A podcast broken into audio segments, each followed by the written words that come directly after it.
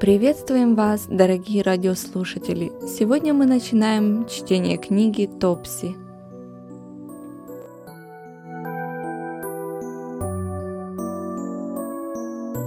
Часть первая. Недавно я с удовольствием прочитал довольно объемистую книгу по тем же самым названиям. Мне хотелось бы опубликовать ее всю, но она содержит так много страниц, что ее пришлось бы разделить на несколько частей – Поэтому вам придется довольствоваться ознакомлением с несколькими отрывками из этой книги, которая, я надеюсь, вас заинтересует.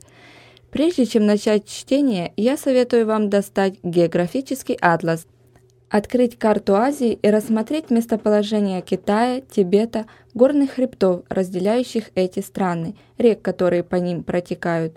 Это сделает ваше чтение более интересным и поучительным. Город, о котором рассказывает эта история, расположенный в западной части Китая. От него на север Монголия, а на юг – Тибет.